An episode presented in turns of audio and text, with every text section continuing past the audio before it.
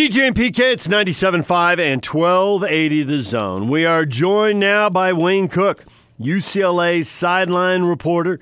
Wayne joins us on the Sprint special guest line. Get $100, $100 off the redesigned Apple Watch 4 with a new line of service.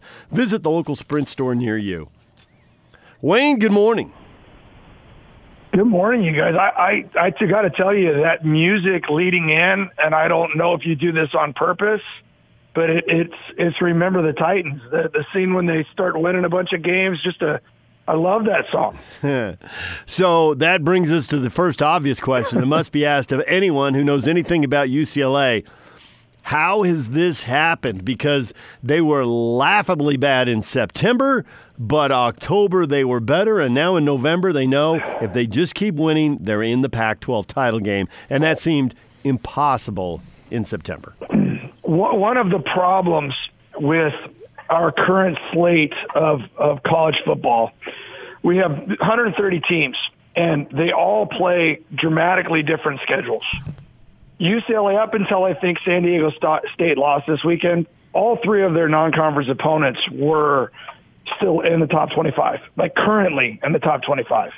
Oklahoma, Cincinnati both have one loss, and then now I believe San Diego State has two. So while people are playing schedules, and I, I don't want to throw shade on Utah, and I'm not saying this is, it, it, I don't know which is the smart way to go. There are there are schools out there that played a lot less uh, well, I'll give you I'll give you a better example, so it's not personal. Arizona State. Arizona State was getting kind of getting a lot of credit. They were in the when we played them, they were ranked 24th. They weren't the number 24th ranked team in the nation. They weren't that good. They they had played not that great of opponents, and some of their wins were squeakers. And then they they just kind of they, were they were overhyped a little bit. And then you see teams like Minnesota. You could say they were their schedule's been weak, and then they beat Penn State. And it was like, wow, maybe they're really that good. So there's more to it than just schedule. But but UCLA lost two of those three games by, I think, nine and ten points in the first three. So they were finding their way against really good opponents, as opposed to finding their way against teams that they were that would they would, would have probably beat, if that makes any sense. Okay, and then they got smashed by Oregon State, and the Utes beat Oregon State fifty-two to seven. Well, again, I made it personal, so I appreciate that comeback. that that you only made it personal because I'm an ASU grad, not because I uh, have anything oh, to do Lord, with I Utah. I love it. See, you never know. I love it. Uh, so what's funny about that is the Oregon State game was 21 nothing before uh, before UCLA blinked. It was like six minutes in. It was 21 to nothing, and I, I got to admit it was bad. It was terrible. Arizona, the Arizona game was worse because that's a game we, we should have won. It was weird. Dorian Thompson Robinson missed the Oregon State game, so he was out. Uh, we had our backup quarterback in. He played pretty well. Defense wasn't there yet. Um, so those two games I can't explain. The the schedule is tough. The Oregon State game and the Arizona game, both close games. UCLA was in it, but they hadn't quite figured it out yet. And now we've got a quarterback that's playing really well. We've got, uh, and again, I'll, I'll, I'll compliment here. I, I think the two best running backs in the entire uh, conference are playing in this game, and Moss and Joshua Kelley, uh, two big, strong backs. Um, so they're they're starting to figure out uh, how the you know Dorian Thompson Robinson is getting a lot better. You have to worry about his legs because he's not only throwing it well, but he's running it well. And with Joshua Kelley being healthy, which remember he was not healthy at the beginning of the year and really didn't hit his stride until like the last four or five games. Um, starting to play a lot better. It's kind of changed the team. And then for whatever reason, and part of it part of it, and I'm going to go back on what I said earlier, the schedule that UCLA has won three in a row against hasn't been the greatest either. So, so they're, they're, they were front loaded. The schedule was hard at the beginning. In the last, I say five games. To be honest with you, UCLA should have run five in a row because I think they should have beat Oregon State and um, and and Arizona. But uh, they're they're getting better at the right time. This is a huge game. If you force me to bet on it, I, I would I would bet Utah but I think I think UCLA has improved a ton, and and is gonna you know, and I'm hoping they show up. So you went a little different direction than I I thought. We have Lincoln Kennedy on the show. And he's been saying that UCLA has young talent, and I thought you were going to go more to the credit belongs to the coaching staff because the thing with the current system is we do start judging them from game one, and we don't really allow or recognize that guys get coached up. And UCLA's playing a right. lot of young players, and they are, and, and you make good points about the schedule. It was front loaded, but they're just actually better. They've been they've been coached up. They've learned Right. from their failures and they've improved.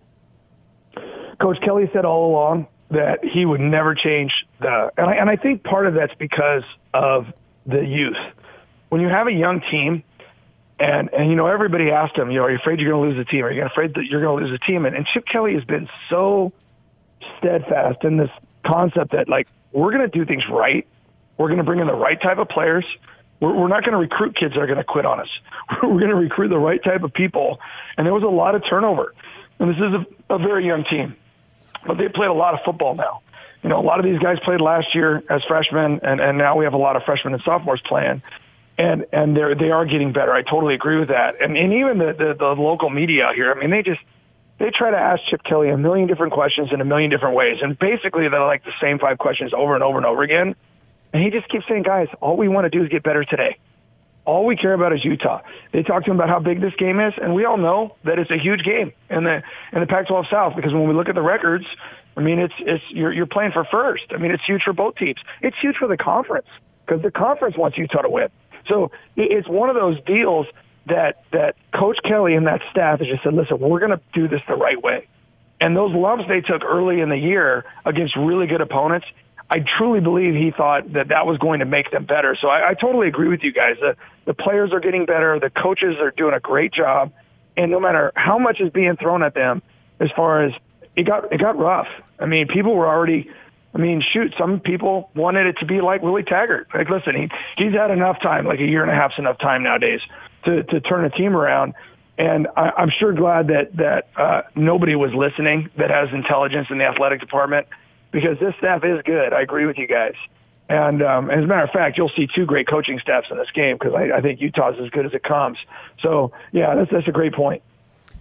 So we broadcast down there uh, for Pac-12 Media Day, and all the coaches come through, and and the players, and Joshua Kelley came through, and, and afterward, I wanted to hug him because I just don't know that I could have found a, fi- a finer kid, and his story is remarkable about being a walk-on at UC Davis and all this stuff here, and so I'm really happy to see his success because he seems, at least during the time that we interviewed him, to be such a great kid. You would know it more than I am. I would. So I'm happy for his success, and and certainly he's come on and he's made a significant difference in their ability to have success. There's no question about that. My thought for you is Utah's very stout against the run defensively. How is it going to work for Kelley and DTR for that matter? Because obviously he's got the ability to run.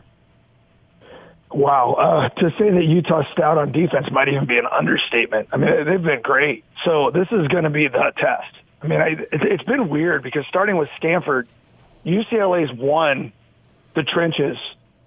Really, I'm going to go because they've had five straight games with 200 plus rushing yards, and so they've been winning. The offensive line's been getting better.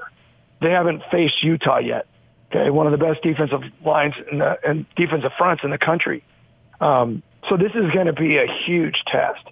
Uh, I agree with you 100%. I mean, I try to interview every time I try to compliment Joshua Kelley. He compliments me more in return. That's just kind of kid he is. So I totally agree with you. Um, he's he's amazing. He's more happy talking about everybody on the team than himself. Uh, we need more kids like that in, in college football. Uh, but he's a leader of this team. So if he gets 78 yards, and those 78 yards are the type of yards that can wear a defense out, and and some of those 78 yards are are are first downs uh, or a goal line run. Uh, I don't think he would care.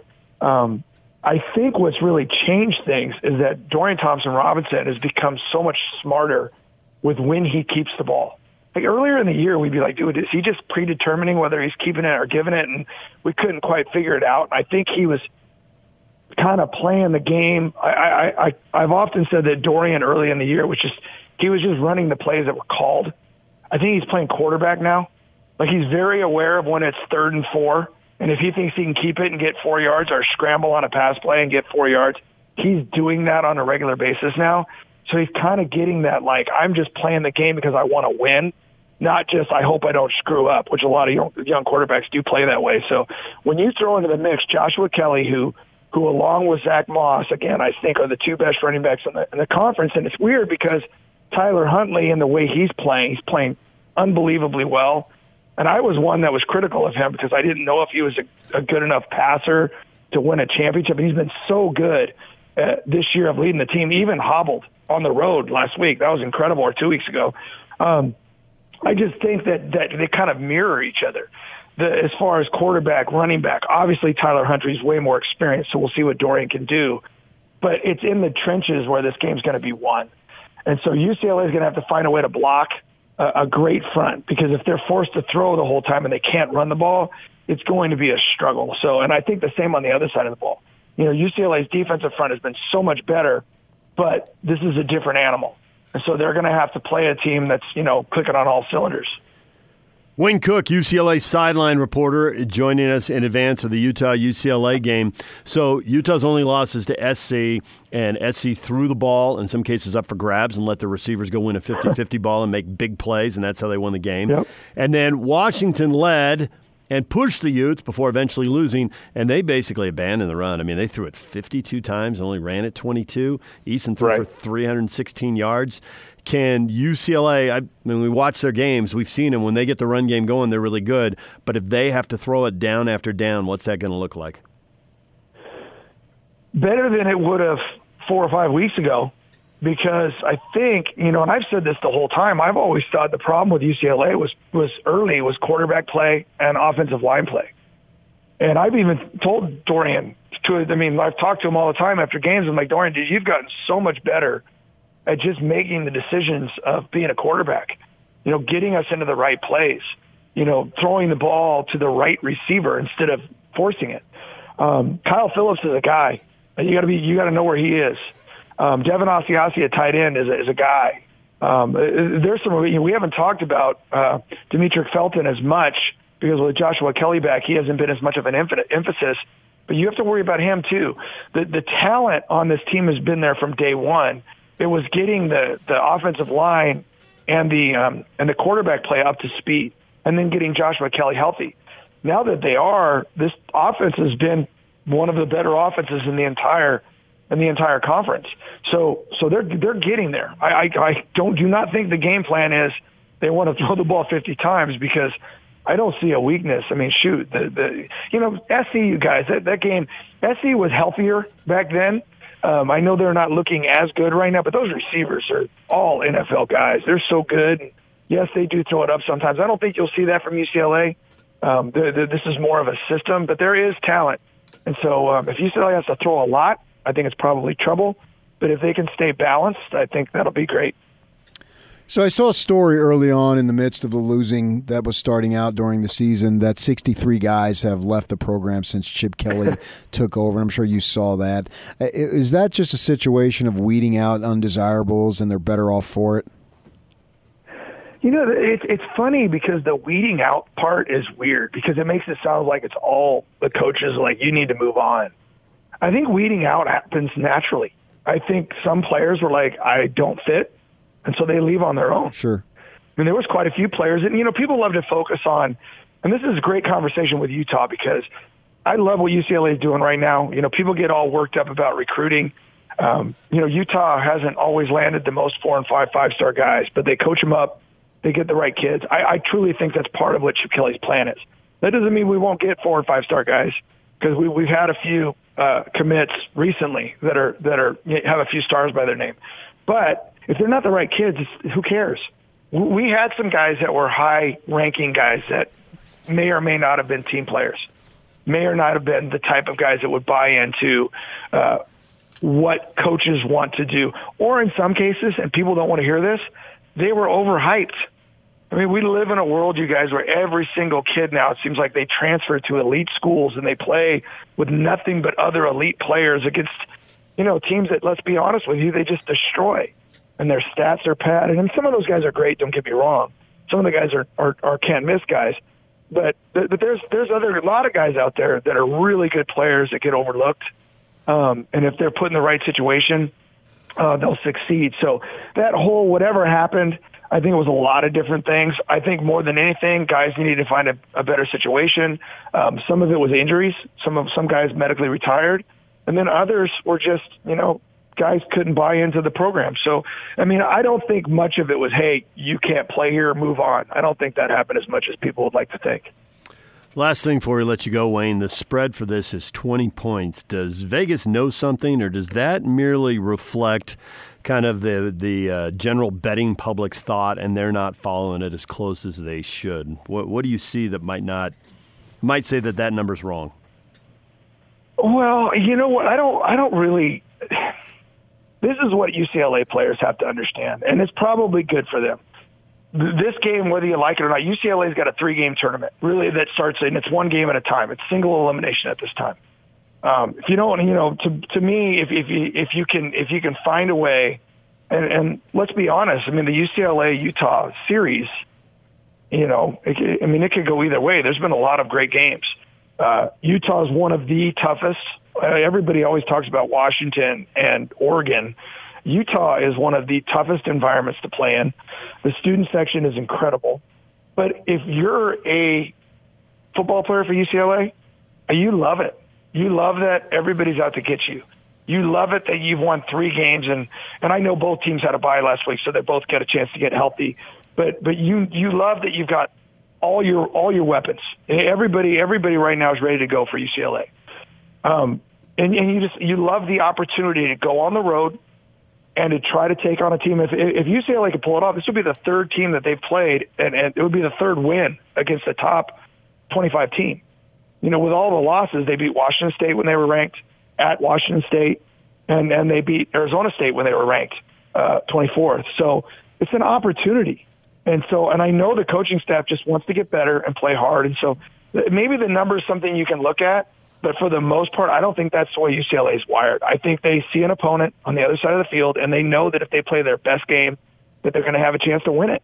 And that's the way they go into every week. So, um, you know, numbers are numbers. I'm not surprised by that, though. Utah's been a better team this year. They they deserve to be favored by that much. Wayne, we appreciate a few minutes. Thanks for coming on and uh, you know starting it off with that shot at ASU. That was excellent. When the rest of us were grinning, we could see. you know, PK's if face. I would have known, I would have rubbed it in a little bit more. I, Wayne, I, why didn't you I stick heard- to coaching golf in high school? hey, I played golf yesterday, so it's like it's a it's a great sport. Don't you undermine golf? I'm not, but isn't, aren't you a former high school golf coach? Yeah, but that doesn't necessarily mean I was good at it. Okay. Wayne, thanks for the time. We appreciate it. All right, guys, anytime. Wayne Cook, UCLA sideline reporter, join us right here on 97.5 at 1280 The Zone.